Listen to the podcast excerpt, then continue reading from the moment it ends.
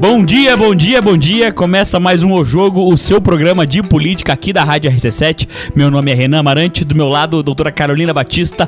Bom dia, Carol, tudo bem? Bom dia, doutor Renan. Como você está? Bom dia, ouvintes. Eu desejo a todos vocês que vocês tenham uma quarta-feira tão feliz e animada quanto a gente começou esse programa antes de entrar no ar, tá? Estávamos desejo de aqui. coração, estávamos rindo muito. Não era das notícias, né, doutor Renan? Não era das notícias. Era piada interna. É, é, mas é que com o decorrer do tempo, a gente vai lendo essas notícias ruins, vai criando resiliência para aprender a rir na cara do perigo, como Pode as pessoas ser. que estão comprando na AliExpress hoje em dia. Aí então, e como a, a primeira dama que não tem nenhum filtro antes de publicar alguma coisa, né, sobre, inclusive. Exato. Ela O não que que- compra na Shein. O que que separamos aí? Vou começar pela minha famosa Operação Mensageiro. Doutor Renan, você me dá licença, porque essa é a Ah. Noticiazinha mais fresquinha. E eu começo por ali, para depois a gente ir para as mais graves, que temos separado guerra, temos os rolês aí não muito agradáveis, mas vamos lá.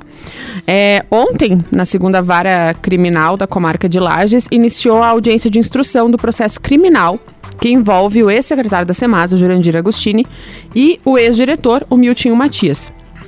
Ambos estão presos né, em prisão domiciliar é, e foram acusados de corrupção e organização criminosa. E- Nessa etapa serão ouvidas 41 testemunhas, oito colaboradores premiados, membros da antiga, antiga Serrana Engenharia, além do Jurandir e do Milton Matias.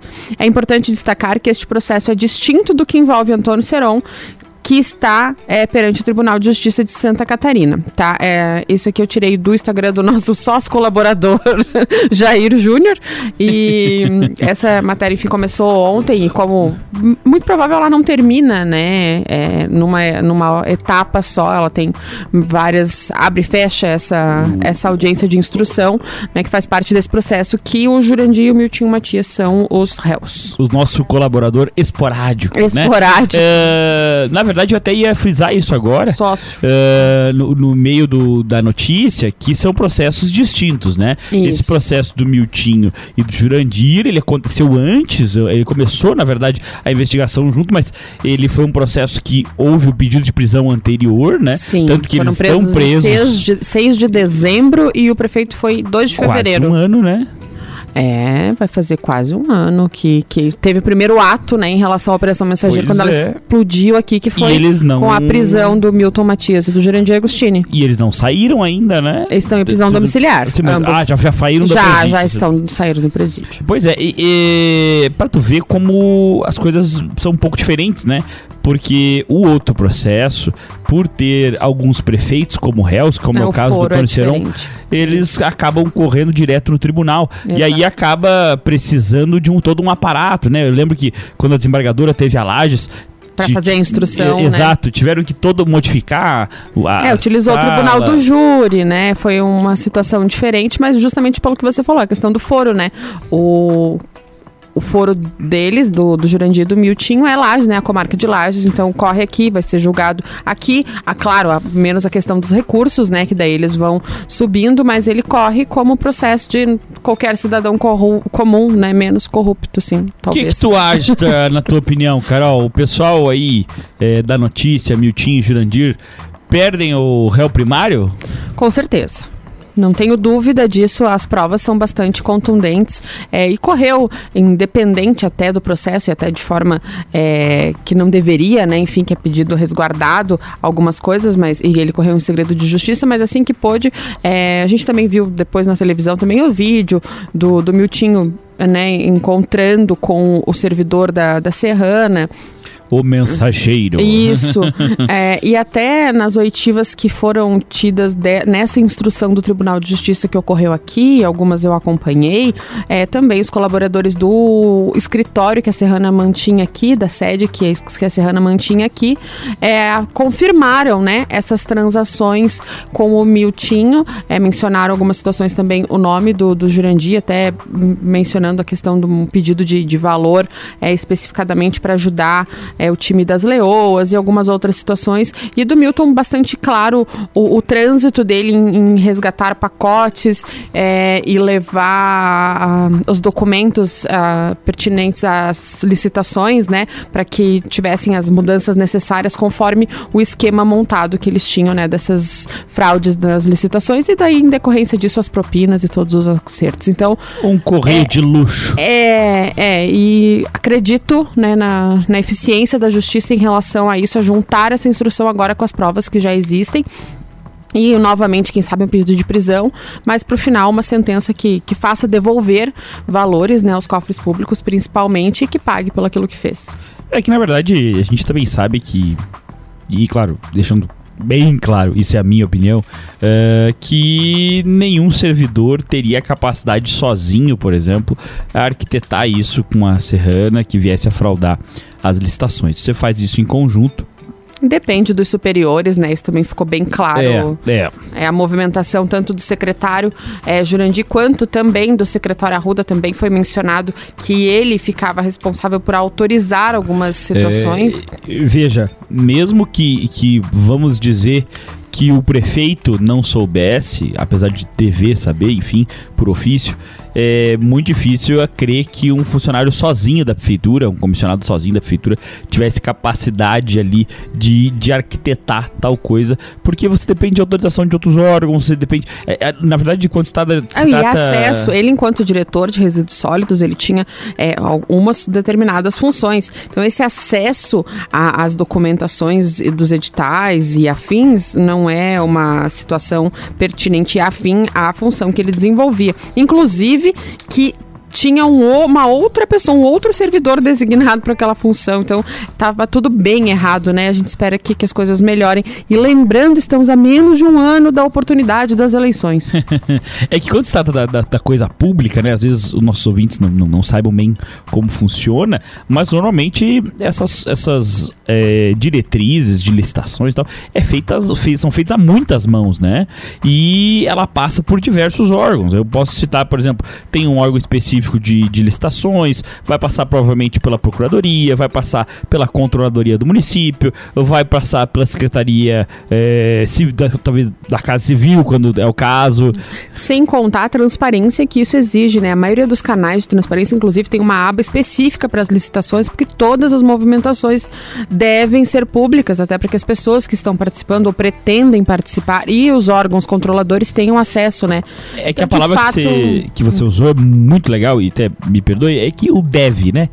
O, a, ah, deve. O, a transparência, ela deve acontecer na Sim, coisa está, pública, né? tá na lei, né? Normativa uh, de transparência, que é obrigatório, né? Exato. Mas isso é também um detalhe, às vezes, né, doutora Renan? Dependendo da forma que a gestão gosta, né? De intensificar o seu contato com a população e com aquilo que é correto. Infelizmente, aqui a gente não teve um bom exemplo disso. É isso aí, vamos girar, Carol? Vamos. Eu gosto de falar mal da administração atual, mas a gente pode ir adiante e falar do fato bem preocupante que está acontecendo no mundo, né? Então vamos falar. Agora a gente tem que falar um pouquinho da, da matéria, talvez do semestre, talvez do ano, né? A notícia, que é obviamente essa confusão ali uh, de invasão do Hamas uh, na faixa de Gaza ao Estado, o, Israel. Estado israelita, né? Uh, a gente trouxe uma notícia aqui da Folha de São Paulo uh, que informa com a seguinte manchete: o Brasil doou 25 milhões à autoridade palestina para ajuda humanitária e não ao Hamas. É o, o friso bem grande. Publicações afirmam de forma enganosa que em 2010 o presidente Lula doou do, 25 eh, milhões de reais ao grupo terrorista Hamas, o autor dos massacres em Israel do dia 7 de outubro.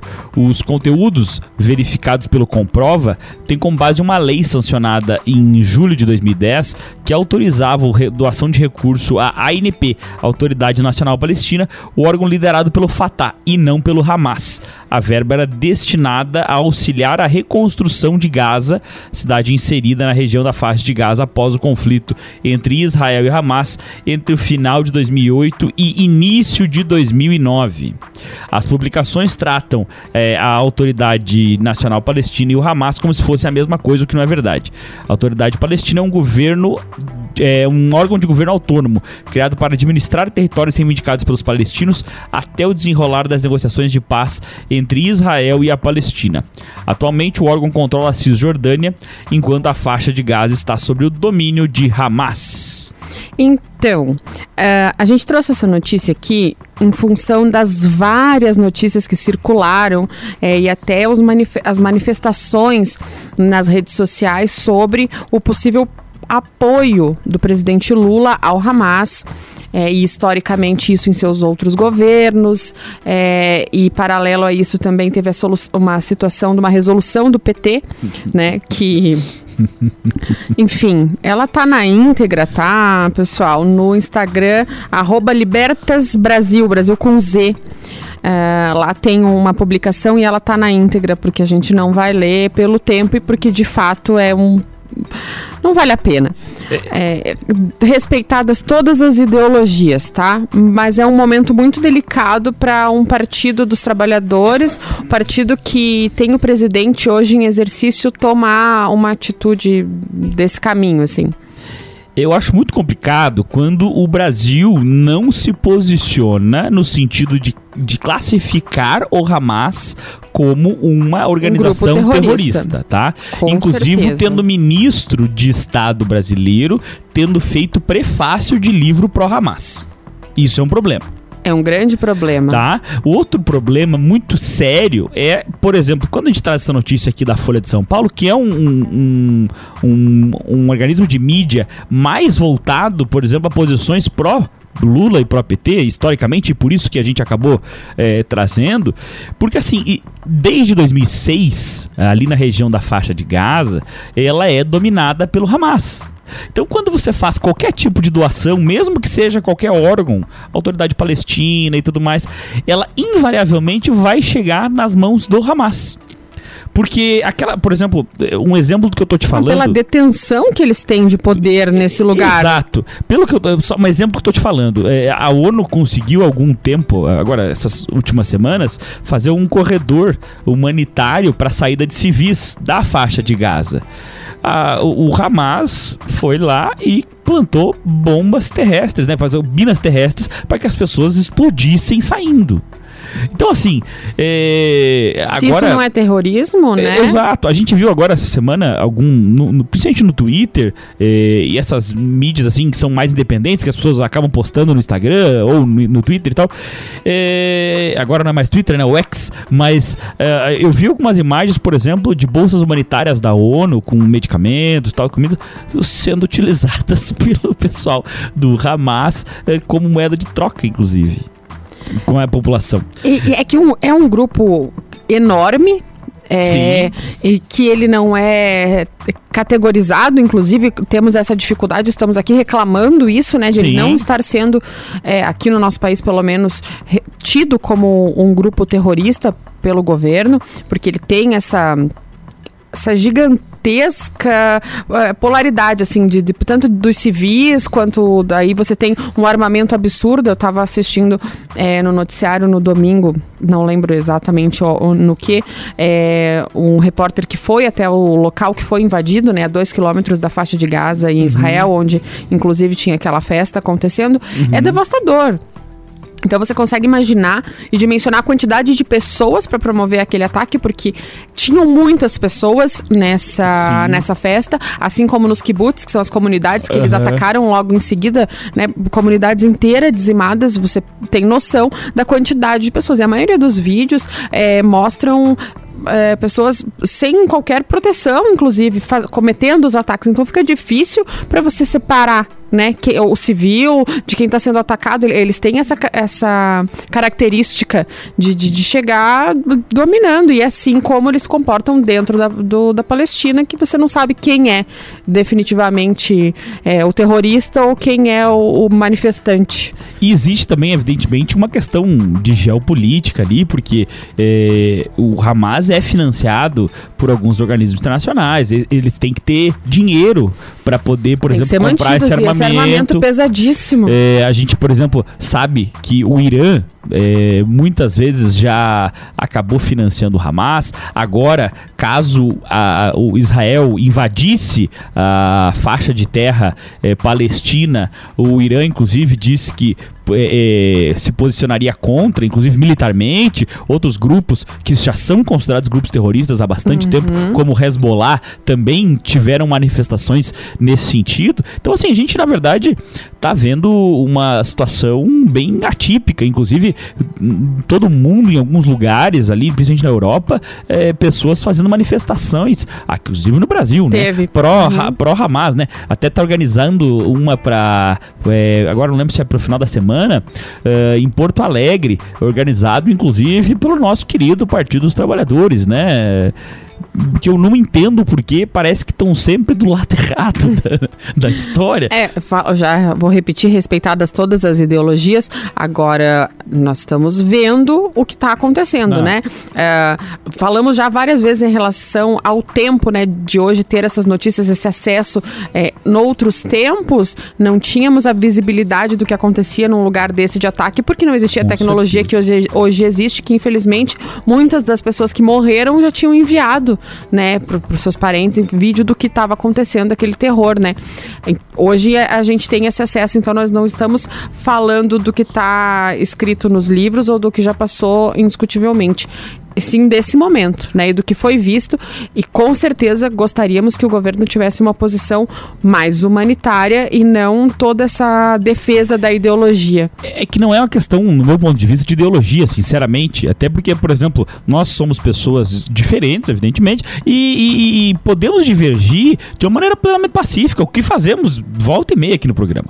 A questão é que quando você tem um grupo, tá? Que uma, por uma questão religiosa e até territorial, mas já territorial mais antiga, porque é da década de 50 ali, que a questão da criação do Estado de Israel, mas uma questão mais religiosa, principalmente. Eles invadem um local, é, batiram a esmo, a civis, a todos e todo mundo. Invadem, por exemplo, que a gente viu aquelas imagens de um hospital com crianças, de colo, infantil, né? Tipo, bebês.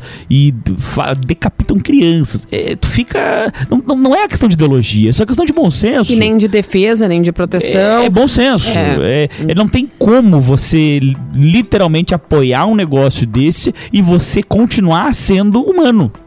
Não dá, né? É, é, no meu ponto de vista, complicado. Pô, na situação que eu tô, com, com, com, a, com, a, com a esposa grávida lá, a gente. Pô, imagina se isso é um da gente, meu Deus do céu, gente. É, é assim, revoltante. A, o próprio é, enaltecimento desse tipo de coisa, para mim, é revoltante.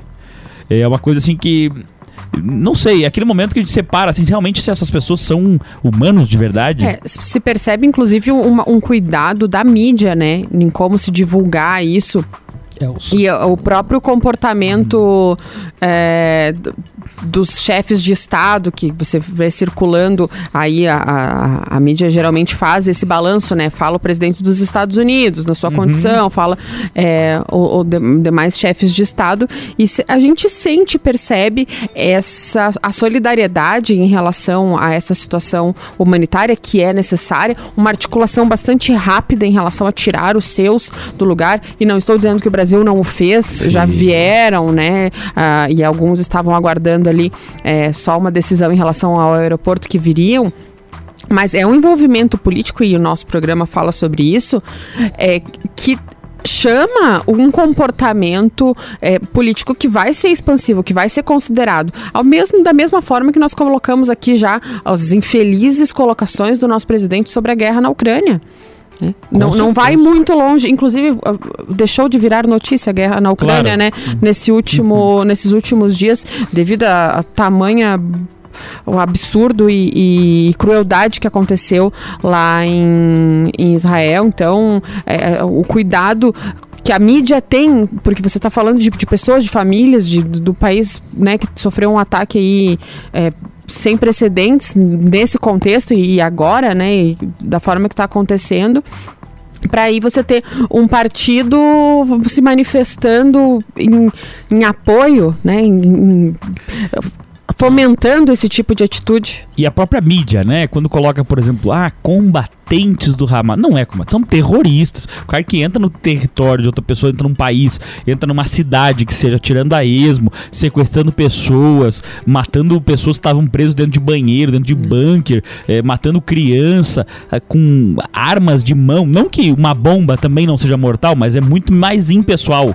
Sim. Cara, isso não, não é certo. Veja, eu não tô dizendo que Israel também. É, Tá correto. Inclusive, é, teve aquele não. ataque que ficaram mais de mil soterrados. Não ali. é o caso. é, não, não estamos defendendo as manifestações violentas. Exato. É só que não dá para não tratar como terrorismo um tipo de manifestação. Exato. E eh, temos que também ser incisivos no sentido de que alguns países estão eh, proibindo as manifestações pró-Hamas dentro do seu território. O Brasil, no meu ponto de vista, devia ter feito mesmo. Porque quando você eh, apoia esse tipo de coisa, nós vamos parar. É, Então nós divergimos, isso me dá direito de ir lá e, sei lá, cortar sua cabeça e alguma coisa. Quando por não vou dizer muito menos, mas é, o terrorismo foi utilizado como termo da situação de 8 É. de janeiro. Quebrar uma janela é terrorismo. Arrancar a cabeça de alguém que não pensa igual a você, não. É meio bizarro. E aí é sobre isso, né? isso aí. Vamos para um rápido intervalo, tomar uma aguinha e tentar vir no próximo bloco com um assunto mais leve, né, Carol? Por favor. Voltamos, voltamos. Segundo bloco do O Jogo, o seu programa de política aqui da Rádio RC7. Meu nome é Renan Amarante, do meu lado Carolina Batista. E o segundo bloco a gente separou uma coisa diferente, né? É, um assunto pertinente aqui na cidade é a lei dos ambulantes. A gente viu que tá, teve uma, uma audiência pública, enfim. Já falamos disso aqui no ano passado, se não me engano, no começo desse ano também. Então é um assunto que está sempre pertinente. Agora que ele voltou a ser falado, vamos aqui fazer uma entrevista com o Franklin Andreoli, que hoje é o diretor de comunicação lá da ACAL, que é a Associação dos Ambulantes, né? E, Carol, explica para o pessoal aí mais ou menos o que está acontecendo aí. Rapidamente, primeiro, boa tarde. Bom dia, Franklin. Bom dia, É, bom dia aos ouvintes da ah, Rádio 7. Seguinte, o projeto de lei, né, que entrou na Câmara, ele tem um histórico, esse que foi discutido agora da audiência pública. Então, vou fazer um breve histórico aqui e a gente vai seguir, então, com as perguntas para o Franklin explicar para a gente como é que tá isso, principalmente nesse momento que foi retomado. É, em 2017, 2018, es- teve uma conversa com os vereadores para buscar uma regulamentação que não havia, né, sobre esse comércio ambulante. É, 2019, o executivo então forma uma comissão que não inclui os ambulantes para fazer um projeto de lei. Ele é protocolado na Câmara ainda no final de 2019, mas só vai tramitar lá em 2020. É, em 2020, entre o seu trâmite correndo de forma natural na Câmara de Vereadores, chega ao ponto da, da audiência pública e com a pressão né, do- dos envolvidos e da população que foi chamada, o Executivo então decide arquivar esse projeto de lei naquela ocasião, porque não havia, não havia um consenso, é, e muito disso porque a, a associação, né, os ambulantes, não faziam parte da comissão que visava regulamentar a, a questão dos ambulantes. Retomaram então a conversa em 2021, após terem tido uma tentativa política ali no, na eleição de 2020, sobre manter um compromisso com o executivo de trabalhar essa lei de forma que atendesse de fato as necessidades né, e que alcançasse as pretensões dos ambulantes, que são os interessados. E aí então ela volta a tramitar igual em 2021, depois do poder do, do serão reeleito, ele ignora o que ele tinha combinado, volta a tramitar da mesma forma e agora, né, voltou a ter audiência pública e a associação está reunida e a gente tem o Franklin aqui para nos satisfazer de alguns questionamentos que a gente tem para fazer. É isso aí. Boa- bom dia, meu amigo Franklin. É um prazer ter você aqui de novo. É, o Franklin é um amigo de longa data aí. E a gente teve junto é, em alguns momentos dessa, dessas batalhas da ACAL. É, num determinado momento, no ano passado e nesse ano, foi feito é, uma força-tarefa, a gente pode dizer assim, né, Franklin? Por favor, vai me corrigindo aí se, Exatamente. se eu falar alguma bobagem por parte do, do executivo tentando receber a associação e a associação contratou os meus serviços para que naquele momento eh, os auxiliasse ali na- no feitio de um projeto de lei junto com o poder executivo, correto? O, o- o- contudo, nessa. Eles chamavam de comissão, mas né, nessa comissão eh, eu pude presenciar alguns momentos que a gente falava sozinho, né? É, eu, na verdade, mesmo representando vocês, vi o, um pouco do desprezo e até do descaso, assim, que o executivo tinha com as vontades da associação, que na verdade era trabalhar e ter liberdade para trabalhar com segurança jurídica, né? Para que você daqui a pouco, hoje você sai vender algo, tá tudo bem, e amanhã alguém não gostou e vai lá e aprende teus produtos, enfim, te faz uma auto-infração, algo, algo do gênero é, melhorou essa, essa visão do executivo para a associação? Bom dia a todos, uh, os ouvintes da Rádio C7, RC7. É, o Renan falou bem, ele estava junto com a gente nessa força-tarefa, digamos assim, e em várias peleias que a gente teve do, junto com o executivo é, nessa questão da lei dos ambulantes. E a Carol colocou bem aqui que a gente foi nós que buscamos o executivo no começo para poder tentar regula uma regulamentação. E aí o executivo nunca nos ouviu e agora tem uma lei tramitando dentro da CCJ. Isso é importante deixar claro porque acaba com a narrativa aquela de que, olha, precisamos regulamentar. Tá, mas espera aí, se precisamos regulamentar, quem buscou e quem está tentando ser ouvido para a regulamentação é a classe que vai ser atingida. E nunca foi. E na questão da comissão, o Renan falou muito bem, porque ele esteve lá dentro em algumas reuniões. A comissão, você imagina o seguinte: é, é eu aqui representando uma, uma classe inteira, sentado numa mesa lotada de burocratas técnicos, conhecedores da lei do executivo, me dizendo não. E aí, algumas vezes que o doutor Renan estava junto lá como advogado, quando a gente falava, também diziam não. Não, eu, eu lembro de algumas passagens assim que eram fantásticas. É, uma, uma determinada feita, um funcionário da feitura, uma funcionária da feitura, chegou e disse assim: não pode de nenhum jeito o churrasco com carvão. E eu tava junto, ninguém me contou. Tô te, tô, estou relatando o que eu vi. E eu perguntei, não, tudo bem, só me, por favor, eu sou ignorante nessa área, porque eu trabalho com direito empresarial, não tem nada a ver com isso e tal. Aonde que diz que não pode? Você tem uma normativa, tal, é algum regramento? Cara, foi gente se batendo. Olha, é, Até hoje eles se batem atrás disso aí. E não tem justificativo. É simplesmente porque alguém não queria. É. Aí eu até depois acompanhei a audiência pública no momento posterior, porque no dia não pude ir acompanhar pessoalmente, tinha outros compromissos, tinha audiência no dia. E, e, e falaram que não foi dito isso, né? É.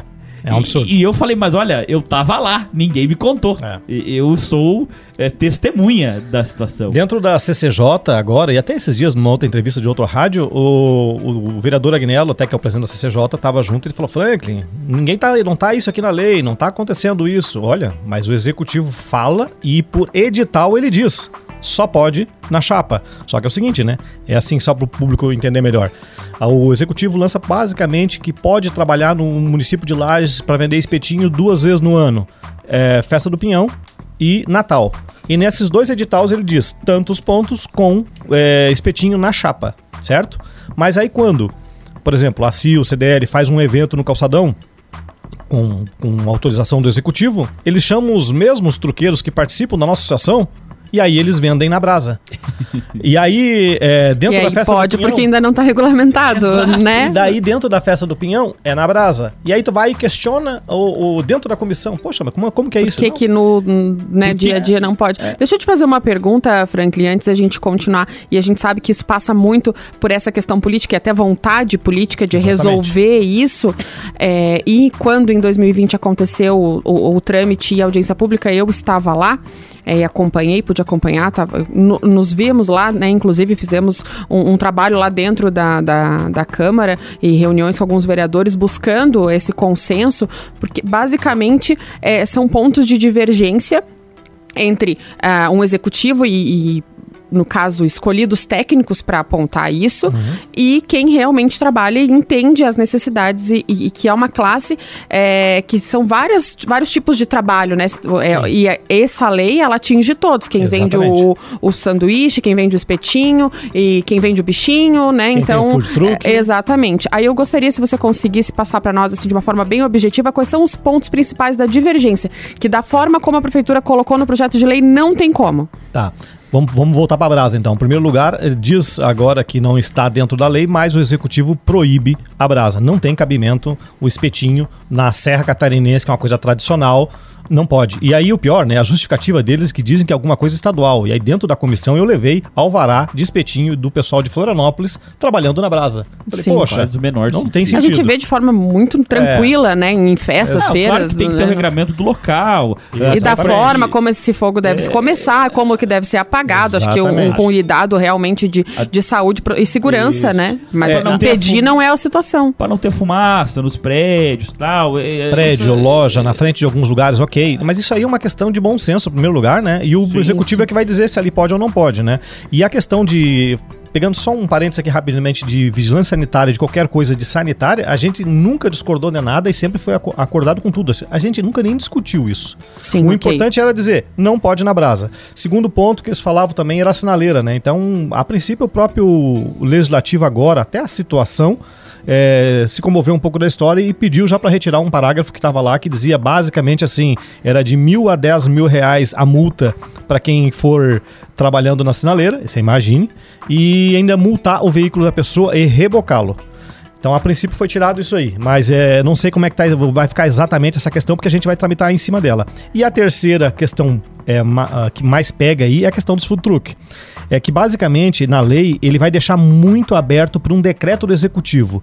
E a gente sabe que o decreto do executivo vai vir pesado, porque a própria comissão que estava lá dentro, sentado com a gente, eles falavam basicamente duas coisas. Olha, a gente quer alguns food trucks em algumas praças específicas, nas principais vias do município, não próximos 500 metros, 200 metros de algum tipo de comércio, aí eu concordo até, mas depende da metragem, depende se o comércio está aberto ou não, não pode. Então, basicamente, as, as avenidas da cidade não ia poder mais.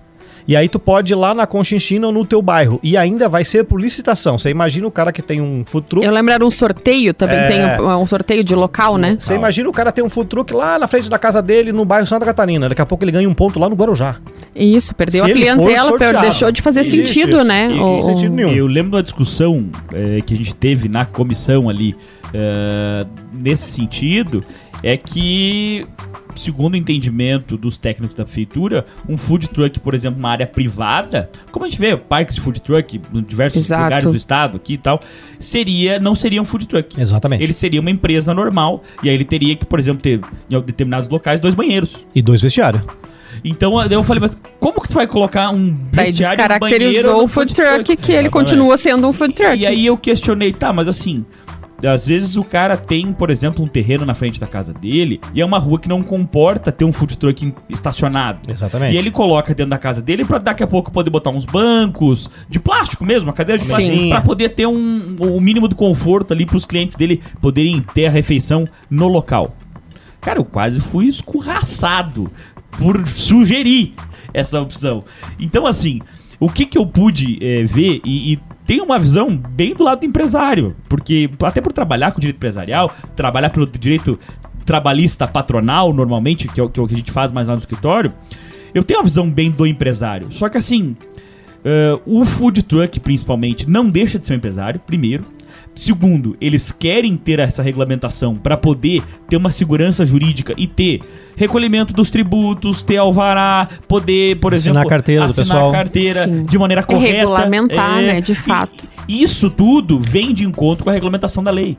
Então, claro. assim, eh, muitas vezes, por exemplo, a gente sugeriu, ó, de repente fazer uma, uma cisão do que é food truck e uma do que é, é, é ambulante de fato. Porque uhum. o ambulante tá, às vezes é mais sazonal, tem ambulante de evento, Sim. tem ambulante que realmente fica perambulando pela cidade. Um dos meus pontos que eu lembro que a gente também divergiu é que gostariam os, os técnicos da prefeitura que os ambulantes fossem fixos. É. O, o, Renan, eu só quero pegar só esse gancho teu aí de, de, de da questão de, de, dividir os ambulantes. Hoje a, categoria, a, a, associação ela já divide e a própria lei divide. Em que? Em itinerante, aquele que vende de porta em porta, que vende na rua, vende na sinaleira, aquele de evento, que é sazonal, que é no 7 de setembro, festa do pinhão, Natal, e aquele food truck. O problema é que quando ela. Quando tu pergunta pro dentro do executivo, fala assim, tá, peraí, esse food truck tá dentro da casa da pessoa E aí tu quer o quê? Eu quero dois banheiros e duas, dois vestiários. Aí o dentro da própria comissão, entre os. Pra tu ver como é complicado a, a lei e a, e a, interpretação dela. É, aí o próprio outro é, fiscal vem e diz assim: não, não, mas olha só, se o cara for dono da casa, vestiário não precisa, eu só quero dois banheiros. De qualquer jeito, é um absurdo completo. Porque os próprios fiscais, a lei é tão ruim e ela é tão aberta, aí o doutor Renan pode falar um pouquinho melhor, que ela vem dizendo que o, é, o macro, mas assim, os detalhes ela não dê, ela não diz. Ela vai dizer por decreto. E aí é o problema da questão que a Carol disse, de vontade política. A verdade é essa nunca existiu a vontade política de regulamentação. Isso é importante que deixe claro. A narrativa é de regulamentação, mas a a, essa vontade nunca teve. Teve é, uma vontade de, como eu já ouvi esse papo de limpeza. Esse é o nome que eles usaram. Limpeza para poder não ter. Basicamente é, é, é isso. É, tá, mas vamos lá. É, agora, depois da audiência pública recente que tivemos, uh, vocês botaram bastante gente na, na Câmara, foi muito bonito o movimento, inclusive, que eu sei que faz, fez parte da associação, e cobraram dos, dos vereadores a participação nessa comissão, que foi na CCJ, eu acredito, uh, para a criação aí dessa lei há várias mãos, os vereadores junto com a associação, junto com algum representante do executivo, provavelmente, junto Isso. com algum. Não, não que precise mais representante executivo lá na Câmara, é, é. só um exemplo, tá? E. Sejam vereadores lá é, na Câmara, é, por favor. É, mas é poucos. É, são poucos. E, e, assim, depois disso, o clima, tá? Ah, essa predisposição com a associação e com os ambulantes de uma maneira geral, truqueiros, enfim, tá melhor? Olha, eu acho que sim primeiro lugar, eu acho que sim. É, a, o importante agora é a gente ver as ações, né? Não só as falas. As falas, a princípio, tá boa. Ficou bonito. Tá, ficou bonito. A fala tá do tipo assim: olha, não vamos fazer a comissão é, ampla, mas vamos fazer dentro da CCJ. E dentro da CCJ foi convidado todos os vereadores. Até eu abro um parênteses aqui: é muito importante que todos os vereadores é, participem, porque nós, como associação, também não queremos deixar uma coisa acordada junto com o legislativo ou com parte do legislativo. A gente quer que se organize tudo e dali ela saia para votação por unanimidade. Caso, claro, é, as pautas principais forem atendidas também. Que eu acho que agora, pelo menos, essa vontade, a princípio, pelas falas, está melhor. É assim, só para a gente esclarecer essa questão que falamos repetidas vezes sobre a aprovação da lei e a forma como ela está aí, ser regulamentado alguns pontos por decreto, é, só para a gente esclarecer isso, ela está na Comissão de Justiça da Câmara, porque ela ainda está sendo reavaliada, foi pedido isso pela comissão e assim a, foi segurado na Câmara dentro da CCJ para que essas discussões ocorram. E então, essa lei ela tem que ser aprovada pela maioria na Câmara, então ela fica a lei que regulamenta os ambulantes. Porém, como o Franklin falou, os detalhes que foram omissos ou que versarem na própria lei que devem ser regulamentados por decreto, por serem situações particulares, peculiares, mais pelo que a gente está entendendo, é simplesmente por falta de vontade de já prever a lei, uh, o que, que acontece? O executivo simplesmente decreta e aí ela e ele faz parte dessa regulamentação dentro dessa lei. Então, só para ficar entendido, Exato. por que essa batalha é, dos ambulantes em relação à, Câmara aprovar a lei da melhor forma possível, já atendendo os pontos principais, né, Exato. Franklin? E isso é importante porque, assim, se a, a, a associação, né, a, na verdade a categoria, isso. pede por uma regulamentação para ter segurança jurídica, de nada adianta ter uma lei que daqui a pouco foi aprovada por unanimidade e o decreto ir lá e uh, modificar, às vezes, algum entendimento da própria lei. Porque assim, a gente sabe que não deveria acontecer, mas na prática acaba acontecendo. Ou, por exemplo, o decreto ser totalmente restritivo. Exato. Uh, que, e aí acaba tendo, uh, indo de encontro com o que eles querem, que é a segurança jurídica. Então, é, o ideal seria que colocasse na lei estabelecimento, esta, é, pontos assim que são. que, que deem essa liberdade para trabalhar. Digo isso porque quando a gente questionou algumas coisas nesse sentido na comissão, é, nos foi provocado para que então é que a gente apresentasse um projeto de lei que fosse plausível. E aí, sentando lá, tal, a gente escreveu uma coisa arada, mandamos pro Frank, mandamos pro pessoal da associação, o pessoal devolveu tal. Fizemos alguma, uma coisa ali a várias, mãos, a várias mãos e apresentamos na comissão. Um dos pontos, por exemplo, é que se a prefeitura é, avaliar uh, um pedido de alvará e ela ficar 30 dias com ele sentado em cima, o alvará está concedido automaticamente. Porque a gente não pode ficar esperando o bel prazer ou ainda a ineficiência ou ineficácia do ente executivo, alguém que está querendo trabalhar, produzir, gerar emprego, gerar renda aqui dentro do nosso, do nosso município. E, e, isso foi um ponto que quando eu falei lá, e o Franklin tá aqui, por favor, me corrija se eu estiver falando mentira, uhum. o pessoal ficou horrorizado. e, e, no meu ponto de vista é uma coisa simples. Eu só, a gente só tá pedindo que o executivo seja eficiente. É. Eu ia dizer para você fazer a tua mensagem final aí, deixar uma mensagem para nossos ouvintes é, em nome da associação e fazer os convites que desejar. Show de E bola. agradecemos a sua presença, tá? E os esclarecimentos. Show. Pode dar a tua mensagem final aí, por Beleza, favor. obrigado. Assim, você que é ambulante de todos os tipos, todas as categorias, aquele que vende de mão em mão, porta em porta, sinaleira, qualquer tipo de produto, aquele que tem um food truck dentro da área privada, pública, ou, ou dentro de um, de um negócio que você tem autorização. Aquele que trabalha nos eventos, 7 de setembro, Festa do Pinhão, Morro da Cruz, agora está chegando o novembro do, dos finados, todos são atingidos pela lei. Então, hoje, às 13 horas, no mercado público, no auditório, na parte de cima do mercado público, a gente tem uma Assembleia Geral. Lá a gente vai fazer as pontuações, as ponderações, o mapeamento, muito importante isso, o mapeamento de quem está trabalhando na rua, dos pontos food truck, e vamos levar tudo isso para o legislativo. Observação, pessoal, é muito importante o pessoal entender que essa é, será uma assembleia muito importante e provavelmente a última antes de a, de a lei dar continuidade e ser aprovada. É isso aí. Foi um prazer falar contigo, meu amigo Franklin. Um abraço pessoal da Cal. E semana que vem voltamos com mais um O Jogo na quarta-feira, 8h20 da manhã. O seu programa de política aqui da Rádio RC7.